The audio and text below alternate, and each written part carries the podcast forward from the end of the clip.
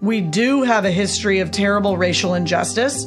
It has caused serious problems uh, that that persist to this day. We have what I call a racial hangover uh, in the United States, and and the best way to heal a wound is to clean it out right? You don't yeah. let it get infected, you clean it out. And yeah. so I think that's the same with our history.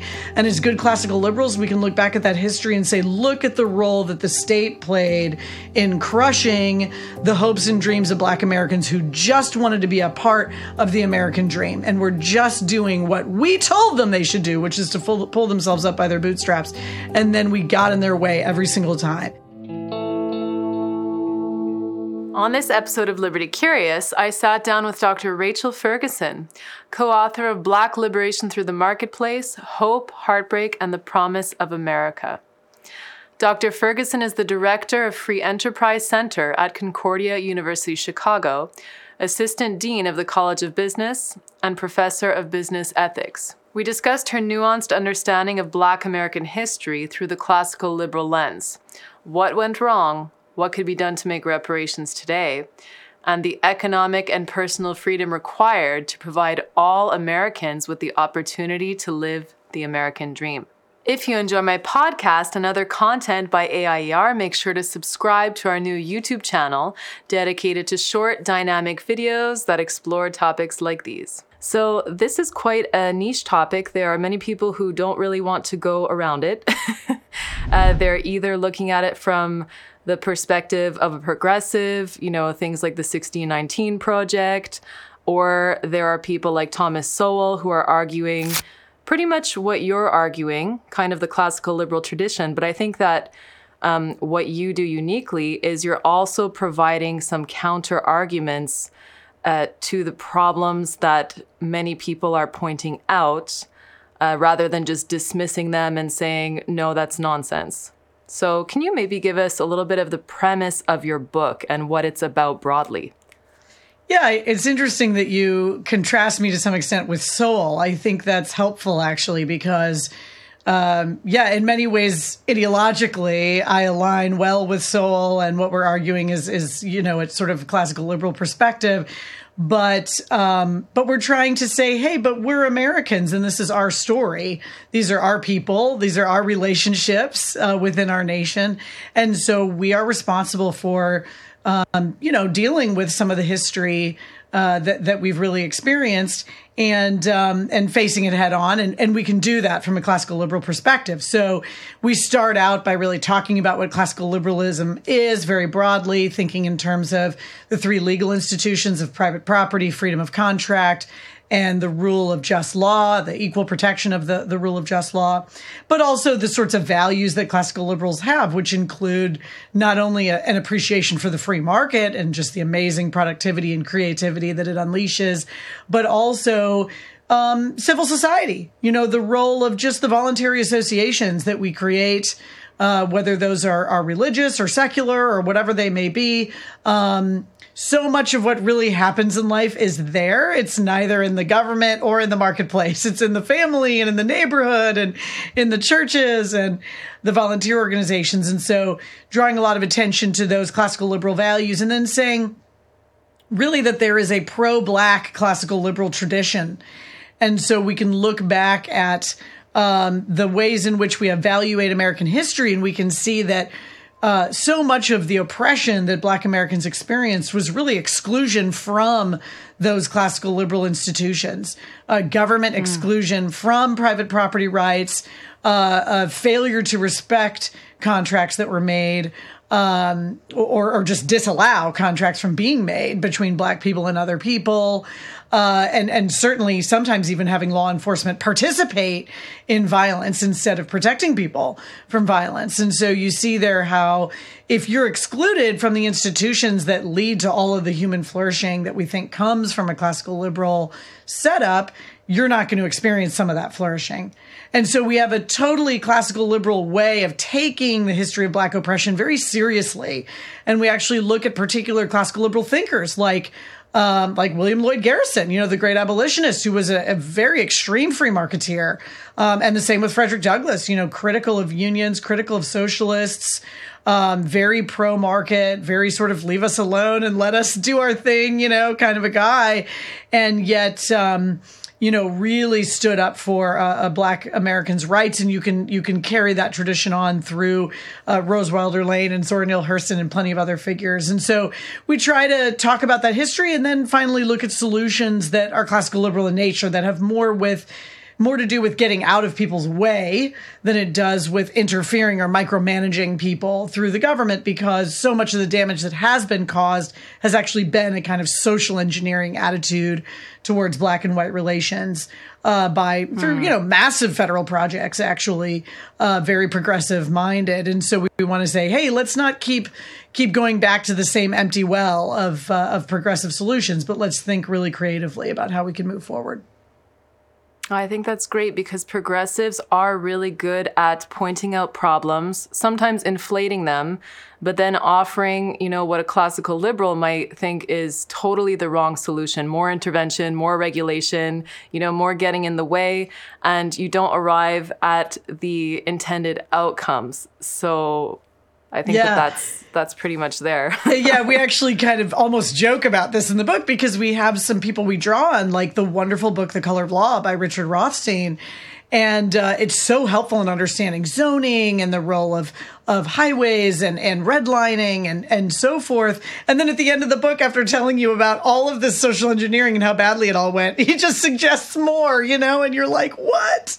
You know, and so we're saying, yeah. hey, you've got really great insights here, but you're not understanding the problem of central planning and you're not understanding the problem of unintended consequences. And so you really need to face that problem and think more in terms of freeing people and getting out of their way um, rather than, you know, sort of giving into that addiction to planning.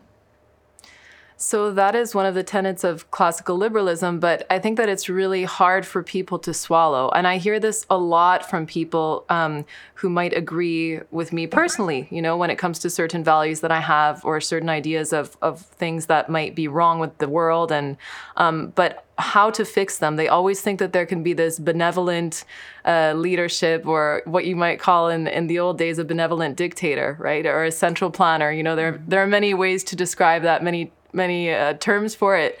Um, but why doesn't that work? Can you explain why classical liberal um, ideas in action produce better results?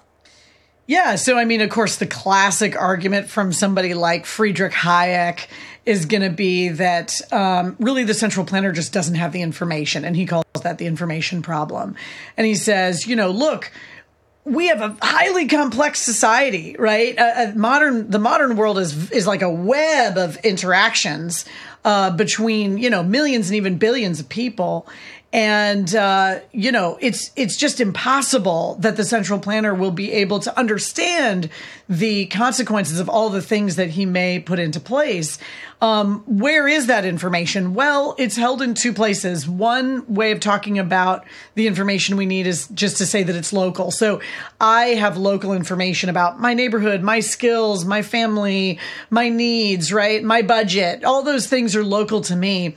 Um, but then that information can be can be spread out over that big web of interaction through prices, right? So prices reflect the realities of supply and demand because uh, you know, whatever price I'm willing to buy at or sell at is going to be reflected then in the general price. And so what that means is that people are able to make these little adjustments, you know, so something gets more expensive. You don't really need to know why. You don't need to know what's causing that. You just know I'm going to switch to a different product because that's getting too expensive. Well, then that ends up conserving that product, right? And moving you into a more efficient use of some other product, even though no one told you to do that, right? It's just something that you did in response to the changes in prices. And so the, the sort of wonder of the price system is that it can take a lot of that local information into account and then allow us to coordinate in highly efficient ways. Um, and so I think the, the problem with the progressive mindset is that there's this assumption that because modern life is complex, we need more control by experts right? And so the idea is that the higher the complexity, the more we need expert control. Where what Hayek is saying, no, it's actually the opposite. The higher the complexity, the more you need decentralized forms of interacting in order to be able to take all that information into account. And so I really feel for your friends that you're talking about because in the rest of our lives, in our families, in our businesses, we're rationally planning our lives, right? And we're basing yeah. it on the information we have. And so it's really counterintuitive to say, okay, but when it comes to the whole society, you can't do that right? You actually have to have a completely yes. different paradigm when it comes to to bigger uh, polities. And so, yeah, it's very counterintuitive. It's something you have to kind of wrap your head around to understand.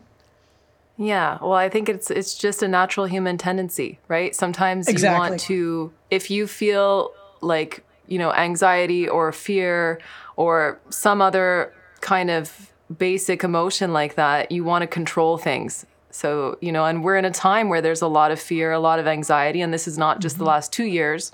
Um, but there's more of that certainly now, but in the last decades, right? And so mm-hmm. um, you talk about i haven't read your book which i would love to read but i've read you know some different analyses of your book um, and you talk about how we go through periods of more freedom more economic freedom more decentralization and then more regulation more control you know uh, affirmative action and things like that so we're seeing kind of different outcomes that are correlated with those kinds of actions. So, can you maybe zoom out a little bit and give us um, what you see as the broader historical arc of uh, what it's been like for Black people in America living mm-hmm. through the, the American experience?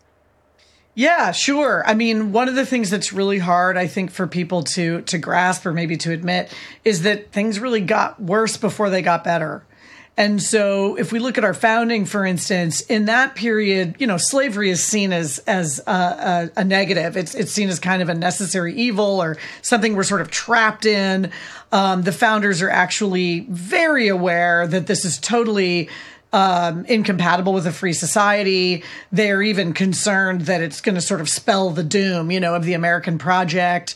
Um, when we get to the Missouri Compromise in 1820, for instance, Thomas Jefferson is like, "All right, this is the beginning of the end," you know, um, and so they're they're all sort of seeing that that that they've been trapped into this situation with uh, slavery, where it's hard to get out of economically.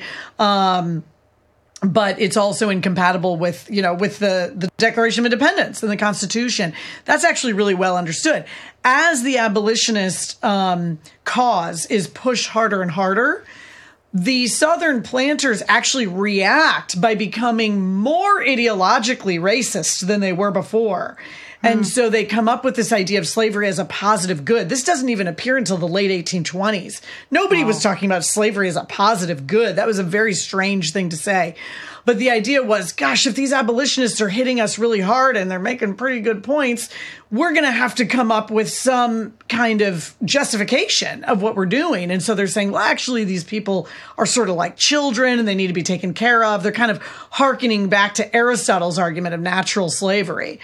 And so it actually makes things much worse. And then even with emancipation, uh, coming through the Civil War, you're still seeing the rise of a kind of pseudo-scientific, pseudo-Darwinian view that is scientific racism, right? So the idea that you have this genetic story you're telling and certain races are superior to other races. Of course, it's all pseudoscience, but the point is, is that it actually kind of digs its heels in. And we even see how in the post-emancipation world of Reconstruction and post-Reconstruction in the South, the kind of cascade of municipal laws and state laws that are put into place in order to separate the black and white communities is very artificial. I mean, even under slavery, blacks and whites in the South lived together. You know, they they lived and and, and worked together and were very close to one another, you know, physically.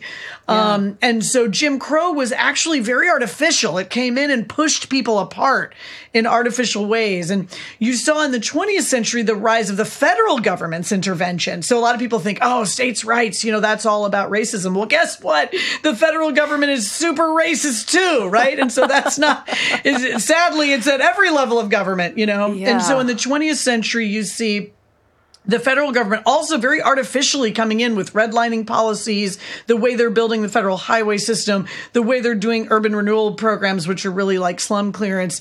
Uh, James Baldwin called it Negro removal. It's a lot of eminent domain abuse um, they're really trying to socially engineer white and black people and saying, you know, you'll be more peaceful if you live apart.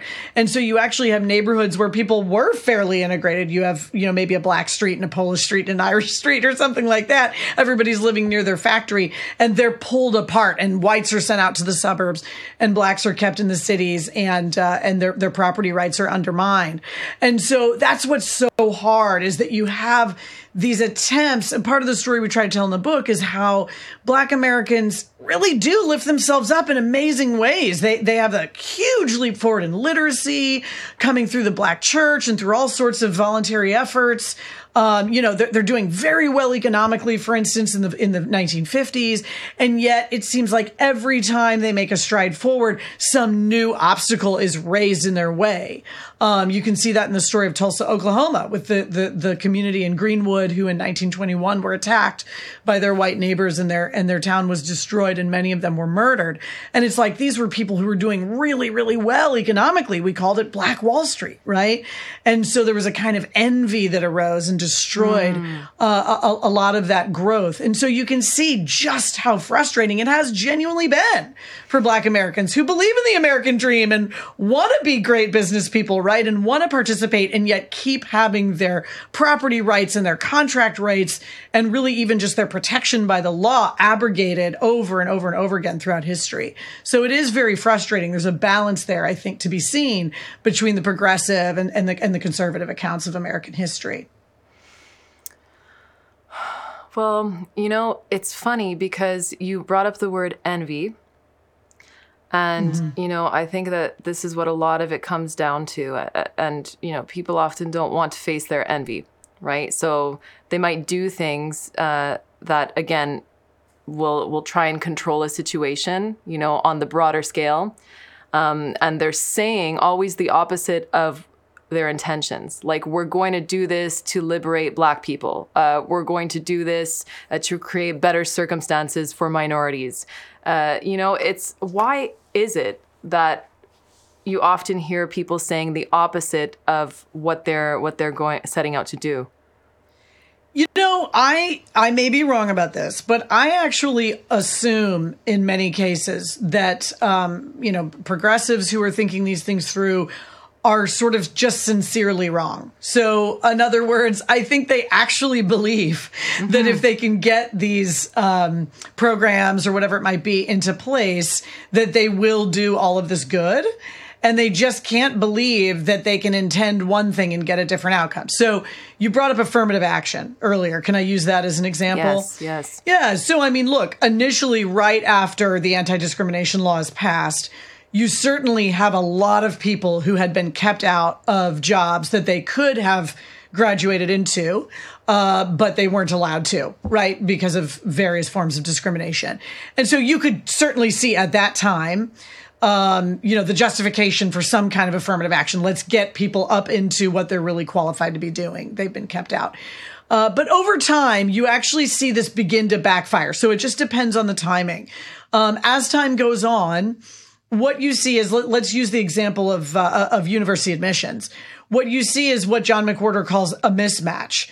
And so, if it's true, and I believe it is true, that Black Americans have been uh, you know, excluded in many ways from, uh, you know, uh, the sorts of educational and economic opportunities that they should have had, then you will have many black people coming into uh, higher education who, you know, they didn't go to a fancy college prep school. They didn't have a special ACT tutor. You know, they didn't have a lot of these advantages. And so, but they're, you know, very intelligent. So maybe they'll get into, say, University of Michigan. They want to be a doctor or lawyer or whatever it might be, engineer. If we continue to use affirmative action in the way that we were talking about way back in the 1960s, what you're going to see is somebody at the University of Michigan getting picked up and moved to Harvard, right? Or MIT or a place like that.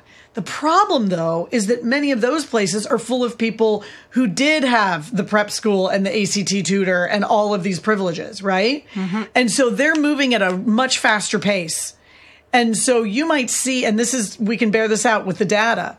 You might see a lot of black students getting moved to these schools who are then dropping out of the more sophisticated majors like med school or, or pre-law and dropping into sociology or education or something that's that's easier for them to keep up with the pace. Now is that because they're not smart enough? No, of course not, right? It's all about their educational background. Okay. Yeah. And so what we actually end up doing is creating fewer black doctors, lawyers, and engineers because we moved them from the University of Michigan where they would have done great and moved at, at the pace that, that their education had prepared them for uh, versus a place where they're now dropping down into something uh, not as sophisticated and that's not going to have as high of pay and that's not going to put them into as influential of a position socially. And so we've totally shot ourselves in the foot. Yeah. And I'm just not willing to sound good by approving of affirmative action if it's actually going to undermine black people right? Yes. I'd rather sound bad and be against it, but do something that's actually going to make black people better off. So I'm sticking to my guns on on cases like that. So what you just described, I guess, is kind of like equality of outcome versus equality of opportunity. Yeah, that's a really good point. It's if we look at at outcomes, you know, like how many you know black people are at Harvard or something like that, right? Um, then we're constantly looking to match the outcome perfectly to the to the percentage of population. Um, but we are way too close to the damage the damage of Jim Crow and and federal planning uh, and social engineering. We're way too close to that to think that all of that has worked out yet, right? And so we really, really need to focus on equality of opportunity uh, in order to, uh, you know, let people flourish in whatever direction they want. And then, of course, ultimately, different people are different, right? And so if I look at hockey and I notice that there's not as many black people in it, that doesn't necessarily have anything to do with racial discrimination, right? Yeah. That's just because black people aren't as interested in hockey as they are in basketball or something else. And you can see this in a lot of other areas. And so we have to take into account that cultures are different, people's cultural backgrounds and interests are different. And so we're never going to get some perfect match with the percentage of the population. And that's okay. People can prefer what they want to prefer, and we can be different as long as everybody has a chance. Well, it's really funny because, you know, critics might say that what you just said was stereotypical. Like, I don't think that, you know, but I mean, some people might say, oh, well, those are just stereotypes. You know, you can't just say those kinds of things. That's not how it actually is. And they kind of think, you know, everybody has to be the same. Like, they're, they're, conflating being the same with being equal. Yeah, that's a great point. And so one of the really important distinctions I make, I'm a philosopher, right? So I make distinctions about terms very carefully. And one of the things about equality is that classical liberalism believes in legal equality, equality before the law. And there's a we have a lot of problems with that. Our criminal justice system is very classist. There's a lot that we have to deal with in that regard, but that's our goal. Our goal is to be equal before the law. It's not to be equal in outcomes because we're not equal. We all have different different gifts. I don't tend to think of those gifts as being grouped by race particularly race is kind of a made up category anyway right? I mean it's really just your skin color. Um, and so it's a, it's a category that matters because it mattered historically but it doesn't really matter like biologically yeah. you know uh, not much. I mean there's a little bit of things like you know, maybe a particular disease might be more common among, you know, a certain group or something like that. But other than that, I really don't give, I don't give any attention to sort of biological accounts of, of race. Uh, I don't think that those hold much water. Um, instead, I think of it more individually. So when I talk about, say, basketball versus hockey, what I'm talking about there is actually just culture. So for instance, 90% of the black American population until the 50s lived in the South, East, in the southeast, right? How much hockey is there in the southeast? I mean, there, there, just isn't. You know, I mean, that's just not where it happens. It happens in Minnesota. Are there going to be black hockey players in Minnesota? Yeah, I'm sure there's a few, right? Okay, great. You know, so that's wonderful.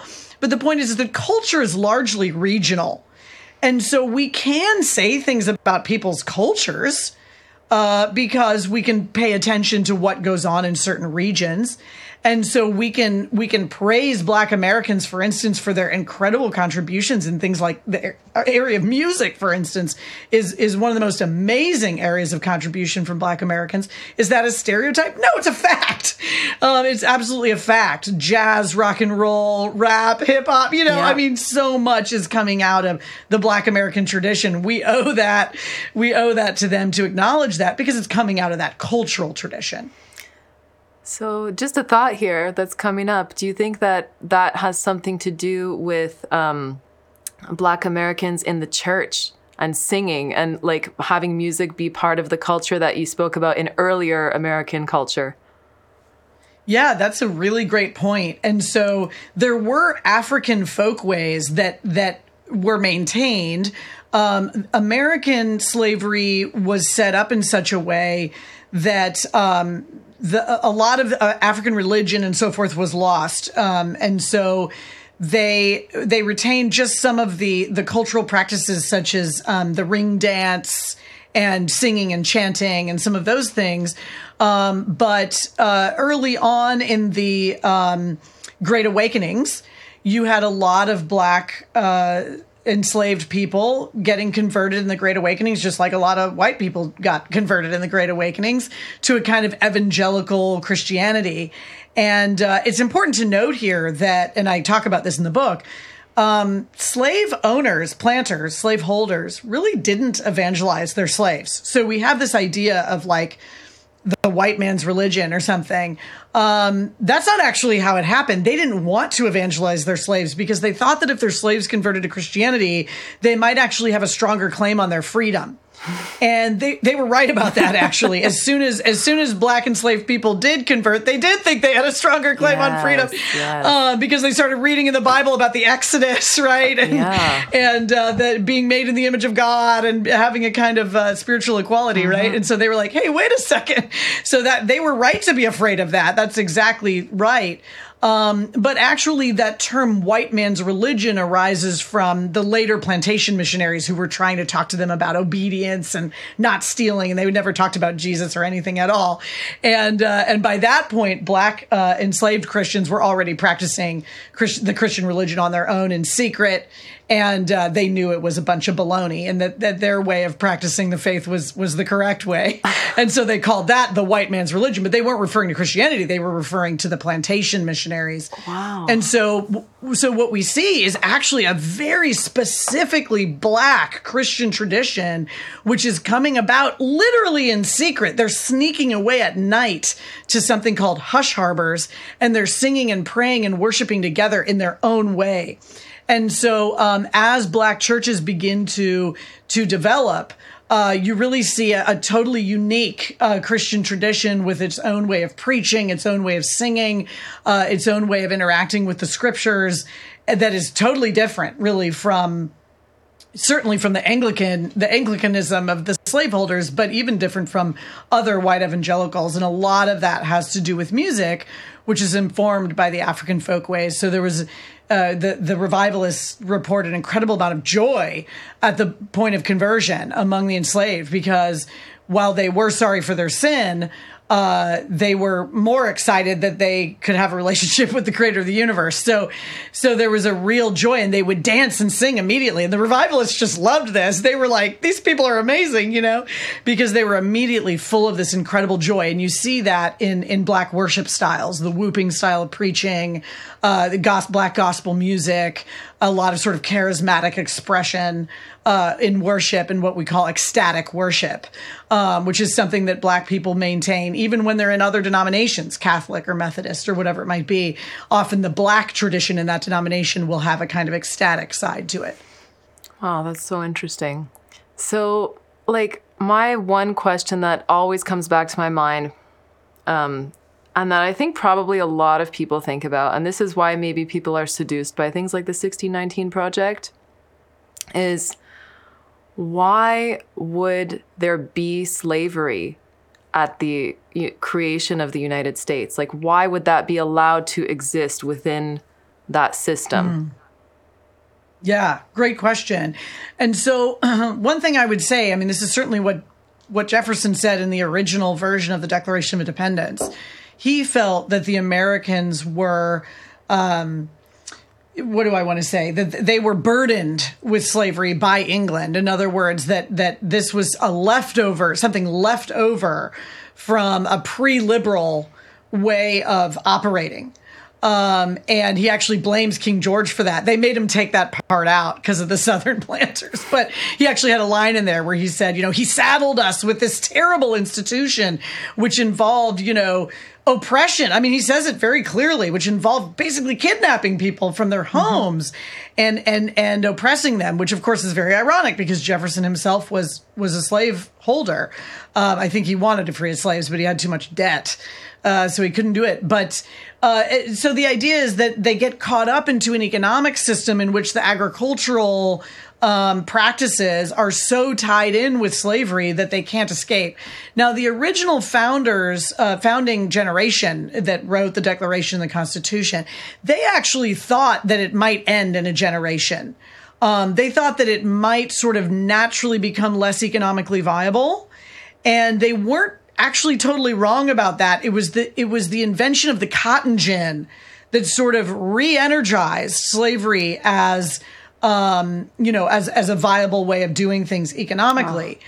And so uh, what you see is that the founding generation, I mean, the anti-federalists are just they they are just absolutely condemning slavery. They're saying this is why we can't sign on to the Constitution. We can't compromise with this right? And then and then the Federalists are saying it, maybe it's just temporary, right? The next generation can get rid of it. We're almost it's almost over. Was kind of their idea. Sort of. I always joke about Augustine's famous prayer in which he said, "Lord, make me chaste, just not right now," you know, and and so you know, I feel like the founding generation was like our kids will take care of it, you know, sort yeah. of like, you know, putting yeah. it off. Um, but they, they actually thought, and maybe wisely, that it could have been possible. And then there was a technological change that actually sort of threw us back into. Um, into our, our entrapment with with slavery. And so um, yeah, so it's really tragic the way that it occurs. Of course, if we had had free labor, we would have been much better off economically. So I spend all of chapter 2 um, you know, sort of arguing against the 1619 Project view that slavery is a really great way to generate wealth. Uh, it's it's not right. Exploitative uh, forms of interacting are never a great way to generate wealth because you exclude people from the things that make us richer, like trade, innovation, learning, improving your human capital, moving to where you need to go, is so that your labor can be used in the most efficient way.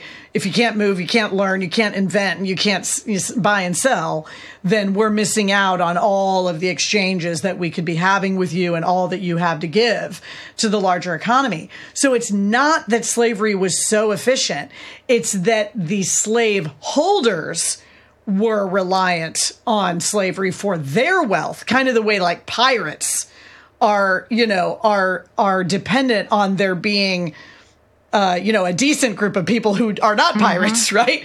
Um, and, and they take from them. And so they had this kind of extraction that they were doing. And so they had to keep slavery in place and they had a lot of political power. And so they were able to keep it in place in order to benefit themselves. But most white people in the South were very poor. It was not advantageous for them at all. It dra- drug their wages down because they had to compete with yeah. slaves, slave yeah. labor. Um, and and it and it caused them to not put a lot of work into infrastructure and technological advancement and things like that in the South, and really made the South more economically backwards. And so sometimes you can see, we call that cronyism, mm-hmm. right? You can see where bad situations can get locked in because established groups can manipulate the legal system in order to benefit just themselves, uh, actually at the expense of everyone around them. And that's exactly what happened with the planters of the South. It's interesting that you brought up cronyism because that was kind of what came to mind, you know, and I didn't want to uh, maybe say it out loud, but I think that there's some parallels in the system that we see now, and there's maybe that explains a lot of the anger with people. You know, we just actually put out a video. I did a podcast with uh, Samuel Gregg, and you know, talked about basically why um, you know cronyism came to be, and people often conflate that with free markets or with free market capitalism, and kind of capitalism has gotten this this bad name, right? So I think that this um, there must be some some connection between people wanting to rewrite history and the maybe an unconscious feeling or a conscious feeling of oppression that they actually have because of these crony systems that are in place now. Do you think there's anything to that? Yeah, that's an interesting question. Um, I do think we have elements of oligarchy um, happening right now because you do have established interests who are able to regulate their competitors out of out of mm-hmm. business. Um, they're able to subsidize themselves at the expense of everyone else. Um, I think you can really see this in cases of, like, for instance, the corn subsidies in the United States are terrible for all of us. The corn syrup is making us sick and fat. Um, I mean, you know, it's a terrible way to um, to make ethanol.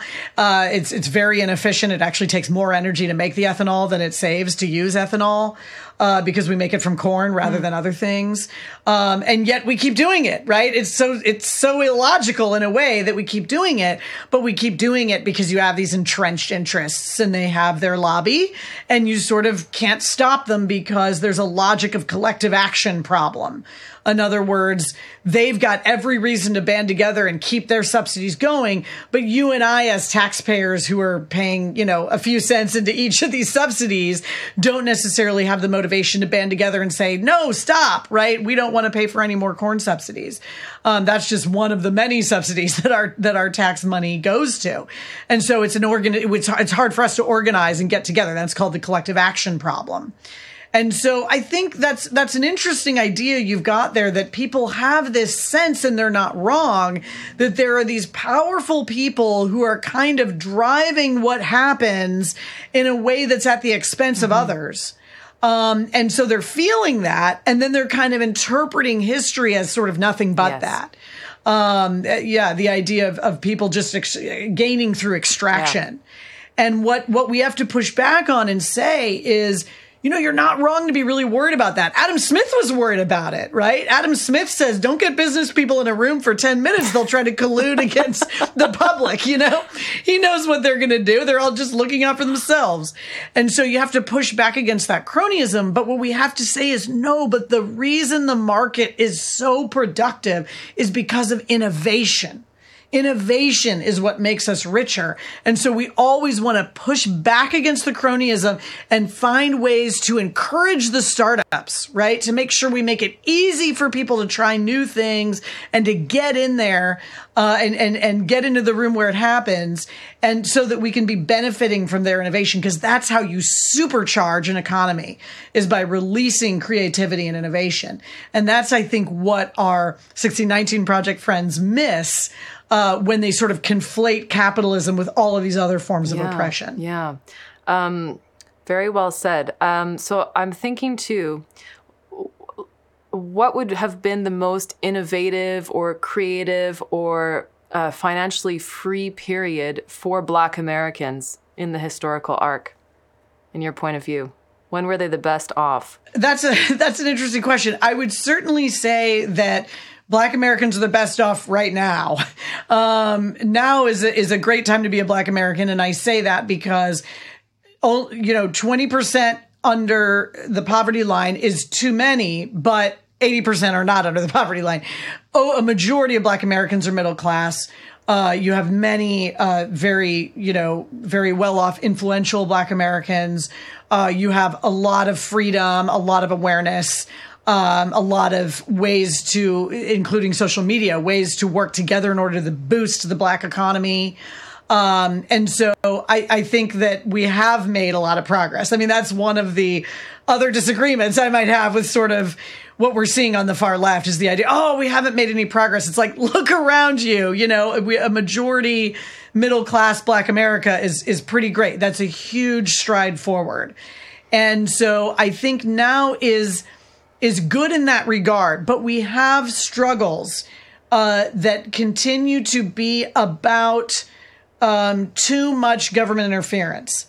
And so uh, I'll give you a good example here. Um, my friend Craig Richardson down at the Center for the Study of Economic Mobility at Winston-Salem, great guy, you should interview him.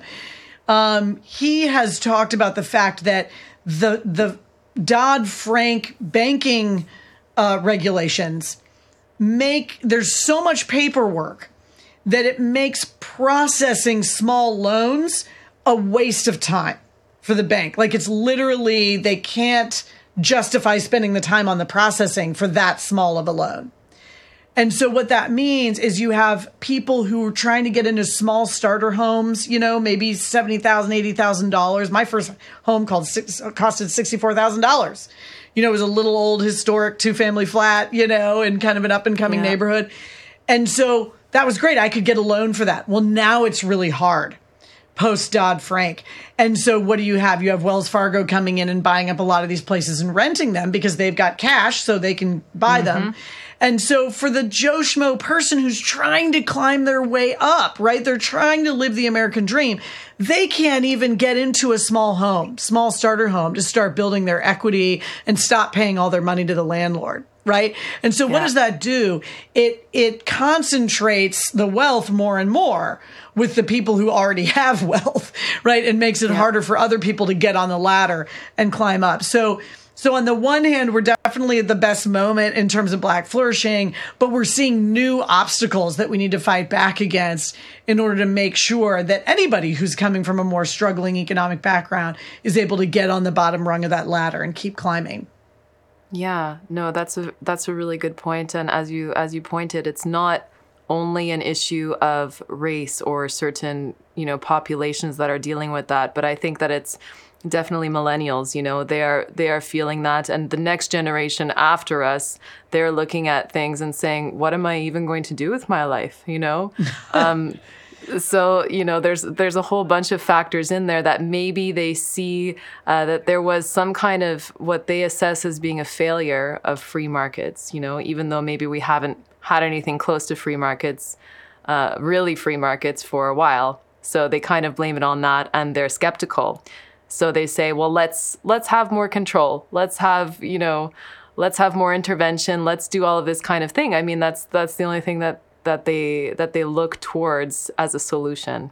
yeah, and, and and remember when you say like, yeah, because we have a huge growth in the administrative state, we have a huge growth in regulation, and so we think of the time before that as being more free market. Uh, yes, but not for Black people.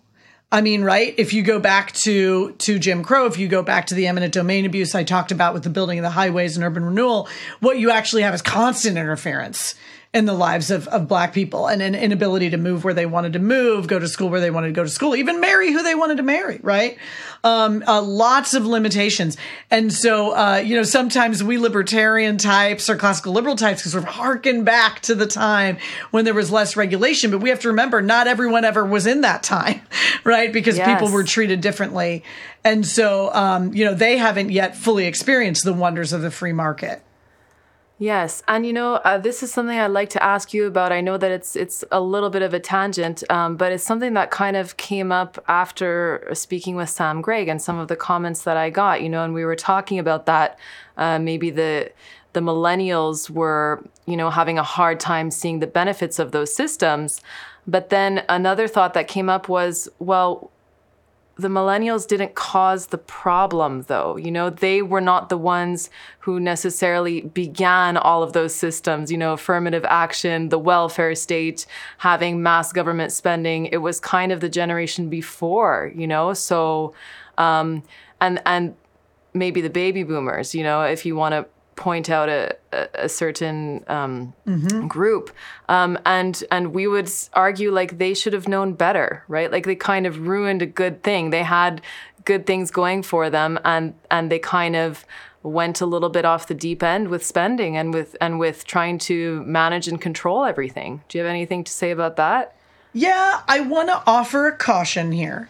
Um, yeah. And I'll, I point everyone to the work of my friend Jeremy Horpedahl, who's a very, very careful economist, that it, there is a problem of perception going on. So millennials perceive things to be worse than they really are.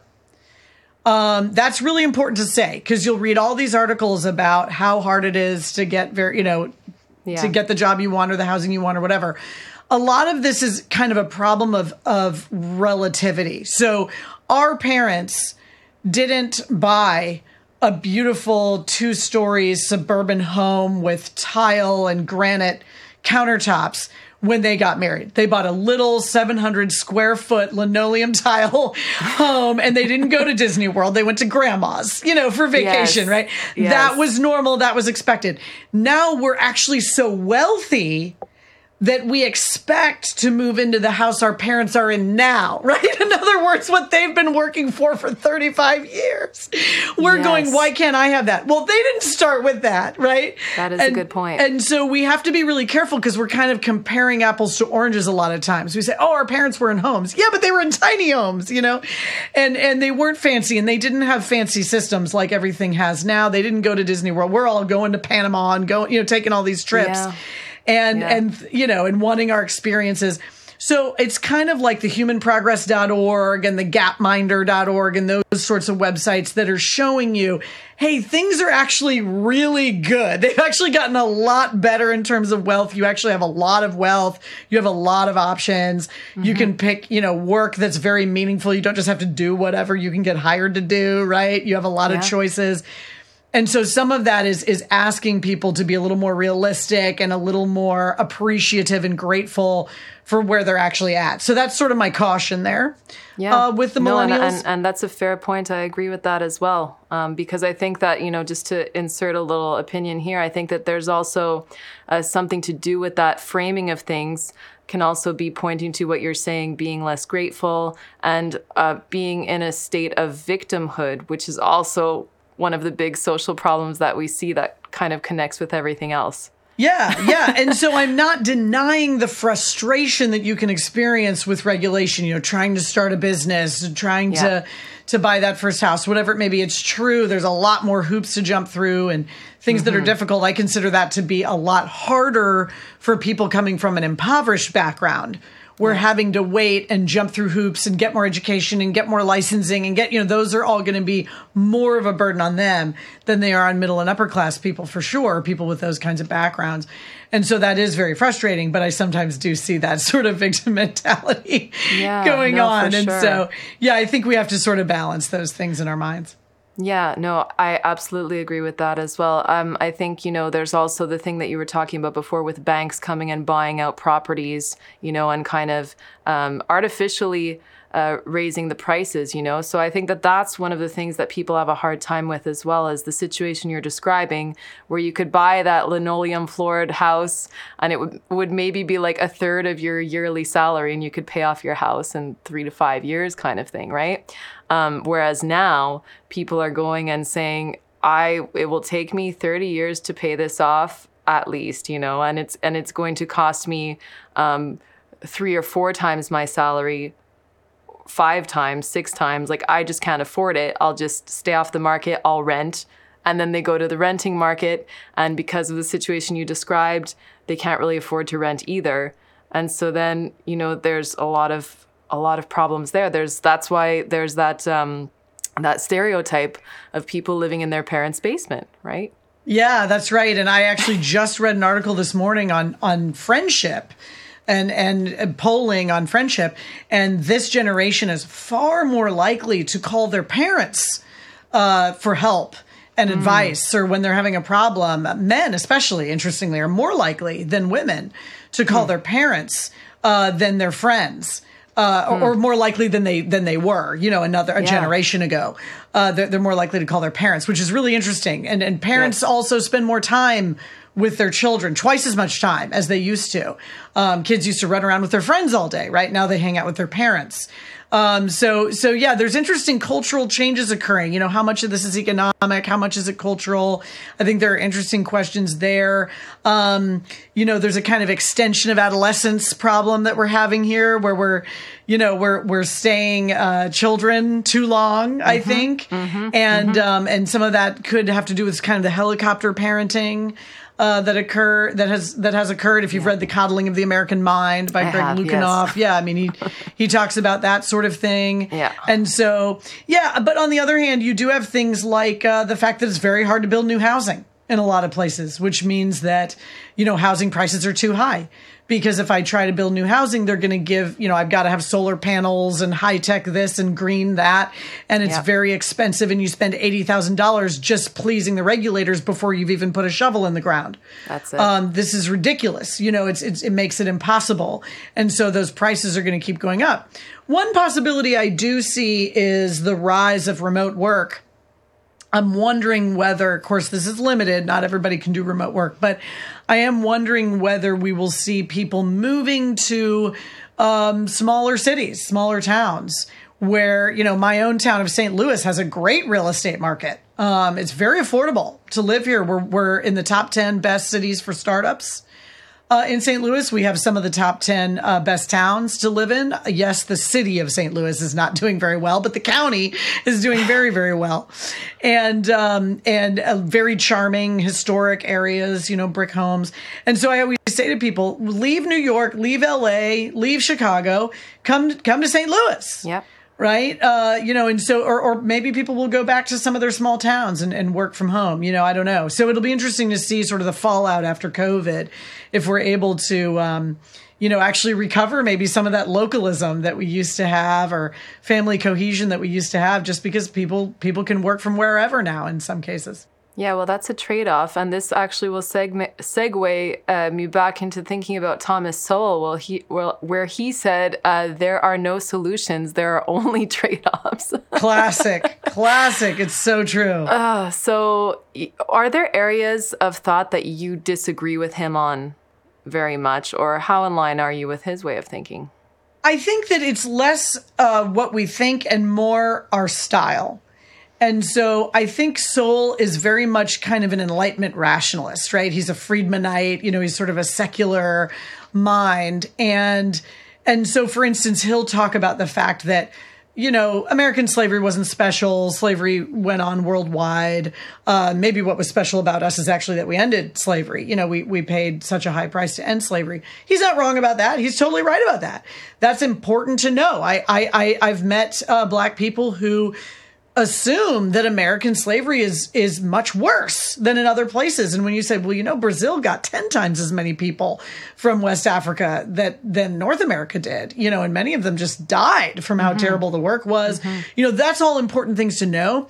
I think what Sowell the difference in our styles is that Sowell is such a rationalist that he will say, you know, therefore we should just kind of move on, right? Like it's not a big deal. Everybody's had slavery, just move on. And this is a little mean, but this is my joke. This is my my sort of allegory or metaphor.